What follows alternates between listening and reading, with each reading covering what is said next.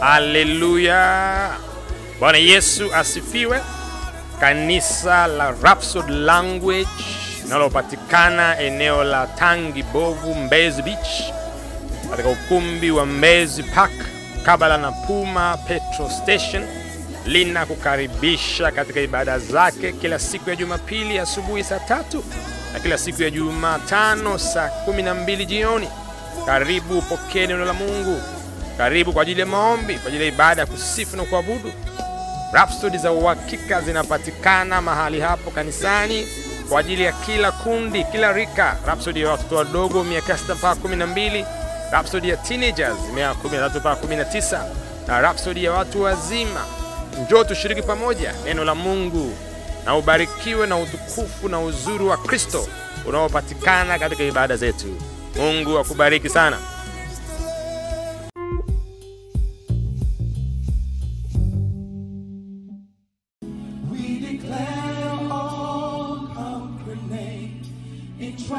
Haleluya! Wow, karibu tena katika siku nyingine njema na kipekee, wakati mzuri kabisa. Leo siku ya Jumapili tarehe 11 Februari 2024 mwaka wetu wa ukombozi, na hii ni Rhapsody ya uhakika, uh, toleo la watu wazima, na tunayo furaha nzuri kabisa kushare nawe neno la Mungu leo toka mtu wetu wa Mungu mchungaji Kristo Yakilome PhD, neno ambalo linasema vitu vyote viko chini ya miguu yako. Ah, ya, ya, ya, ya. Vitu vyote viko chini ya miguu yako. Mwahi kuwaza namna hii? Mwahi kufikiri kama hivi hmm? kwamba wewe umeketishwa pamoja na Kristo katika mkono wa kuume wa Mungu Baba na vitu vyote viko chini ya miguu yako hmm.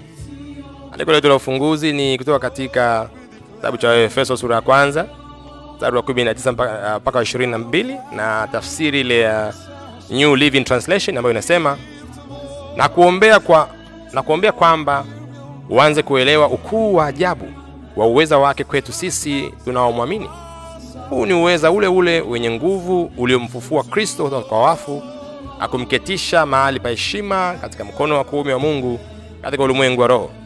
Sasa yu juu sana kuliko mtawala yeyote au mamlaka au nguvu au kiongozi au kitu kingine chochote katika ulimwengu huu au katika ulimwengu ule ujao. Na Mungu ameweka vitu vyote chini ya mamlaka ya Kristo na akampa mamlaka haya kwa faida ya kanisa. Umesikia anavyohitimisha hapo eh?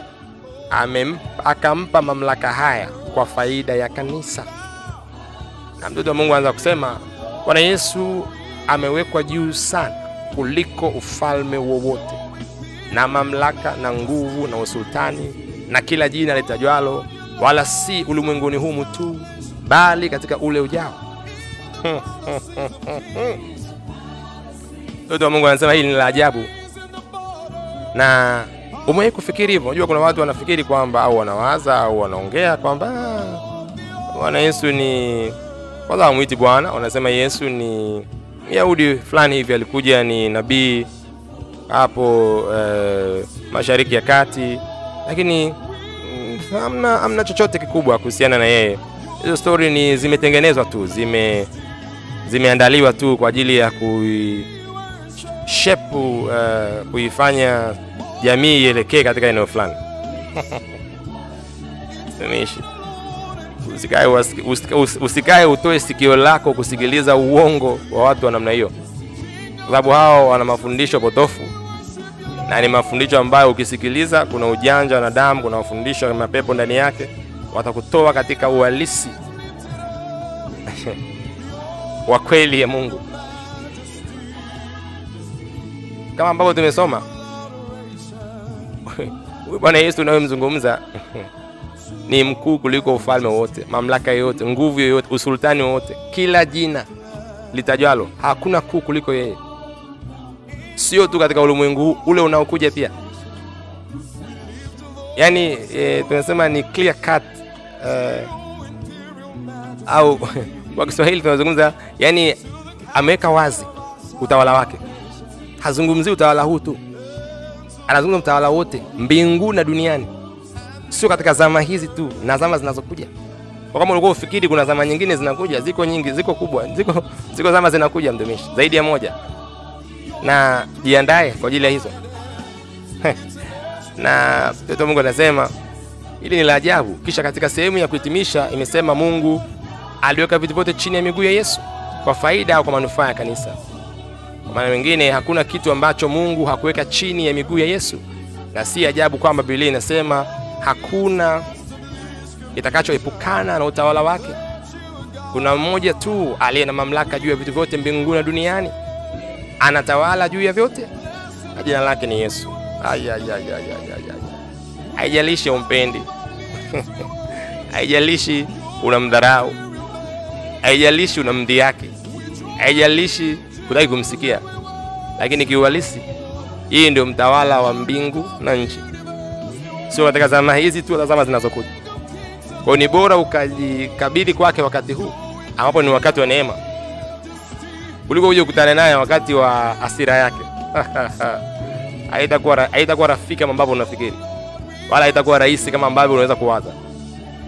Kumbuka mwanadamu ameumbwa kwa sura na mfano wa Mungu na atapaswa kuja mbele za Bwana na, na kutoa hesabu ya maisha yake. Haijalishi unaamini hilo au uamini, mtumishi. Haijalishi kuna mamilioni ya watu, mabilioni ya watu yanaamini kwamba wao ni wakifariki au wakifa hapa duniani wanaweza kurudi tena kama mbu, kama ng'ombe, kama mbuzi.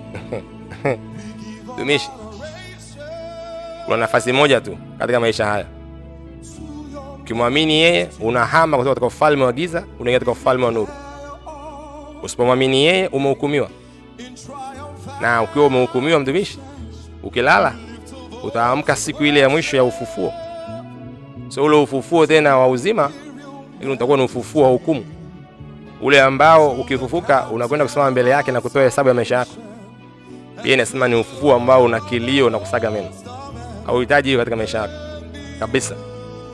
Na mtoto wa Mungu anasema, tafsiri ya Biblia ya toleo linaitwa The Message inasema ndiye kinara katika kuendesha ulimwengu, kila kitu, kuanzia makundi ya nyota hadi serikali. Hakuna jina na hakuna mamlaka ambayo iko huru dhidi ya utawala wake, na sio tu kwa majira haya, bali milele yote. Yeye ndiye anayeongoza yote, ndiye mwenye neno la mwisho juu ya kila kitu. Ah, ah, ah, ah. Bwana Yesu ndiyo mwenye neno la mwisho juu ya kila kitu. Yeye anaongoza makundi ya nyota na serikali. Umewahi kufikiri kwa nyota zinakaa kule juu na hazianguki, mtumishi? Kuna mtawala wa mbingu na nchi ambaye kwa nguvu ya neno lake vitu vyote vimeshikamana, viko vinaenenda kama ambavyo vinapaswa kuenenda. Hmm. Mungu anasema pindi neno linaposema kila kitu, hilo hulijumuisha ndani mataifa yote, magonjwa yote, roho za uovu zote, na kila jina linaloweza kutajwa, si katika ulimwengu huu tu, bali katika ule ujao pia. Hmm?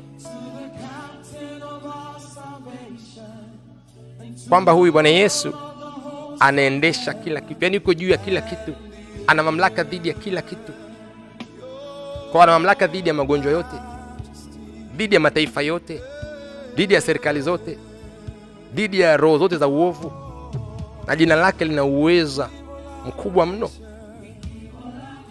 sio tu katika ulimwengu huu, hata ulimwengu unaokuja. Na haijalishi ni jina gani unafikiri lina nguvu zaidi, hakuna jina kubwa kuliko jina la Yesu. Sasa utawala wa Kristo juu ya vitu vyote ni kwa manufaa ya kanisa. Bwana Yesu ndiye kichwa cha mwili, yaani kanisa. Hii ina maana kwamba vitu vyote viko chini ya miguu ya kanisa. Je, unaweza kuona kwa nini ni lazima uishi kama mshindi kila siku ya maisha yako? Kwa sababu kama utawala huu wa Kristo juu ya vitu vyote ni kwa manufaa kanisa, na Bwana Yesu ni kichwa na sisi ni mwili, kwa maana kwamba kanisa ni mwili, maana vitu vyote viko chini ya miguu yako. Kwa kama umempokea Yesu Kristo kwa Bwana mwokozi wa maisha yako, haupaswi kuishi kwa unyonge tena. Unapaswa kuishi katika utawala na mamlaka ulionayo ndani ya Kristo, kwamba vitu vyote viko chini yako. Magonjwa yapasi kuwa changamoto kwako, haijalishi kuna dalili ngapi zimejaribu kufuatilia. Mtumishi, usikubali kuwa chini ya kongwa lake. Wewe uko juu ya hayo magonjwa, hayapasi kufurukuta wala kuharibu maisha yako wala kesho yako wala ficha yako. Na mtoto wa Mungu anasema vitu vyote viko chini ya miguu yako, ikijumuisha shetani na wabia wake wa giza, mauti, kuzimu, ulimwengu, mazingira, viumbe hai na visivyo hai, viko chini ya himaya yako. Ayayayaya, mamlaka ya Kristo, utawala na milki yake ni kwa manufaa yako. Haleluya! Ndio maana unapaswa kujua ukuu wa jina la Yesu. Ukishaujua utumie, ulitumie hilo jina ukiwa na muktadha na uelewa wa ule ukuu wa hilo jina. Unajua, usipojua kutumia silaha, ingawa unayo silaha, wewe sio hatari. Yule ambaye ana silaha anaweza kukumaliza, kwa sababu silaha unayo, ila hujui namna ya kuitumia. Kwa hiyo sio hatari. Anakuwa hatari yule ambaye anaijua silaha, anajua anayo silaha kwanza, na anayo hiyo silaha, anajua namna ya kutumia silaha, na ana uthubutu wa kutumia silaha. Huyo anakuwa hatari. Kwa ili uweze kufa, ku- ku- kufaidika na mamlaka iliyoko ndani ya jina la Yesu, kwanza lijue hilo jina, lifahamu, elewa ubora wake na ukuu wake, kama ambavyo tumekufundisha leo katika neno hili la Rhapsodi ya leo. Elewa, katafakari tena mistari, karudie wewe mwenyewe, kapekua Biblia yako vizuri, soma tafsiri tofauti tofauti. Kama unajua kusoma za Kiingereza, nenda katika tafsiri za 4 5 6 7 kwenye mistari ambayo tumesema. Ona ukuu wa jina la Yesu. Kutokea pale, anza kutembea katika muktadha wa hilo jina. Ukilitumia, litumie ukiwa unaelewa lina mamlaka mbinguni na duniani, katika ulimwengu ule unakuja dhidi ya magonjwa yote, shetani na malaika zake. Hmm. Mtu wa Mungu anasema unatawala kupitia yeye na unaweza kufanya mambo yote katika jina lake.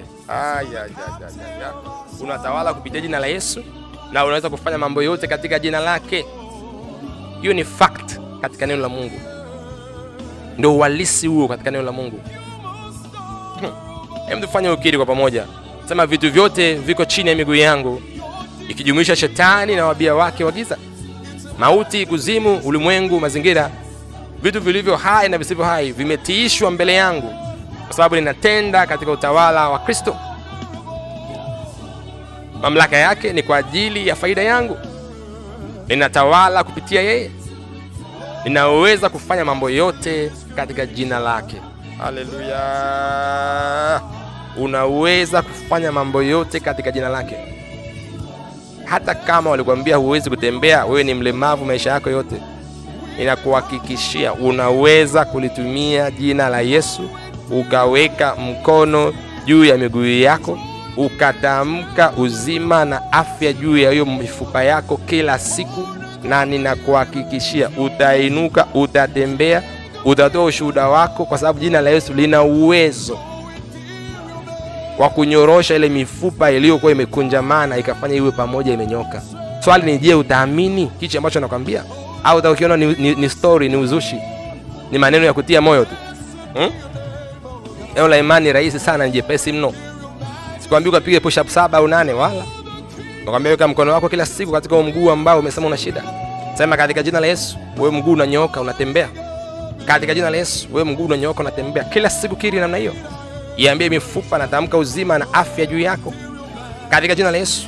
Ninarekebisha kila changamoto iliyokuwa katika mfupa ninaamuru usimame vizuri. Pokea nguvu kuanzia leo hii. Katika jina la Yesu. Pokea uimara, zungumza na hizo ligament, zungumza na hizo joint. Kwa jina la Yesu. Tamka. Jumatatu mpaka Jumatatu, Januari mpaka Disemba, na kuhakikishia. Biblia inasema mvua itanyesha, mawingu yakiwa yamejaa mvua itanyesha. Maneno yako ni kama maji, mtumishi, ni kama mvuke unavyozidi kuyazungumza yale mawingu kwa ajili ya muujiza wako, unakuwa yanatanda, yakifikia kile kinaitwa point eh? ile point ya kwamba ule mgando hauwezi na kushikiliwa kule juu, utabujika mtumishi. Kwa hiyo hebu chukua hatua imani, utendee kazi hichi ambacho unacho, ambacho jina la Yesu, na ulete badiliko katika afya yako, katika mwili wako, katika nyumba yako, katika mji wako, katika taifa lako. Mungu akubariki sana. Fanya mafunzo yafuatayo uh, zaidi kulingana na kile ambacho umejifunza hapa. Uh, Injili ya Luka sura ya 10 mstari wa 19, Amplified Bible Classic, lakini pia Waefeso sura ya pili uh, wa 4 mpaka wa sita. Siku yako njema na ushindi katika jina la Yesu, na ninatarajia kusikia muujiza wako eh? kwa kile ambacho tumejifunza na ukiamua kutendea kazi. Biblia inasema eri yake yeye aliyeamini, maana atatimizwa kwake kwa wakati sahihi mtumishi, hmm? Inatimizwa kwake kwa wakati sahihi. Wakati sahihi inaweza kaa ni kesho, kesho kutwa, siku mbili zijazo, siku nne zijazo. kumi zijazo au themanini zijazo. Swali ni kwamba, je, umeamini? Tendea kazi kile ambacho umeamini, natembea katika ubora na ushindi wa utukufu wa Bwana.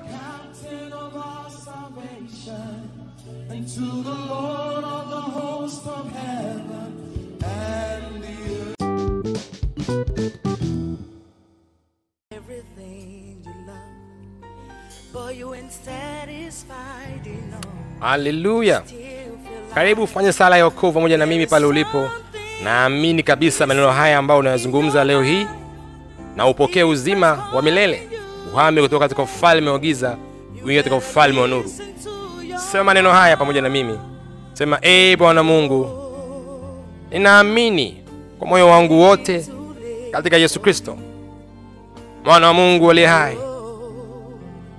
Ninaamini kuwa alikufa kwa ajili yangu na kwamba Mungu alimfufua kutoka katika wafu. Ninaamini kuwa yu hai leo hii. Ninakiri kwa kinywa changu ya kwamba Yesu Kristo ni Bwana wa maisha yangu kuanzia leo. Kupitia yeye na katika jina lake nina uzima wa milele, nimezaliwa upya. Asante Bwana kwa kuiokoa nafsi yangu. Sasa mimi ni mwana wa Mungu. Oh, haleluya!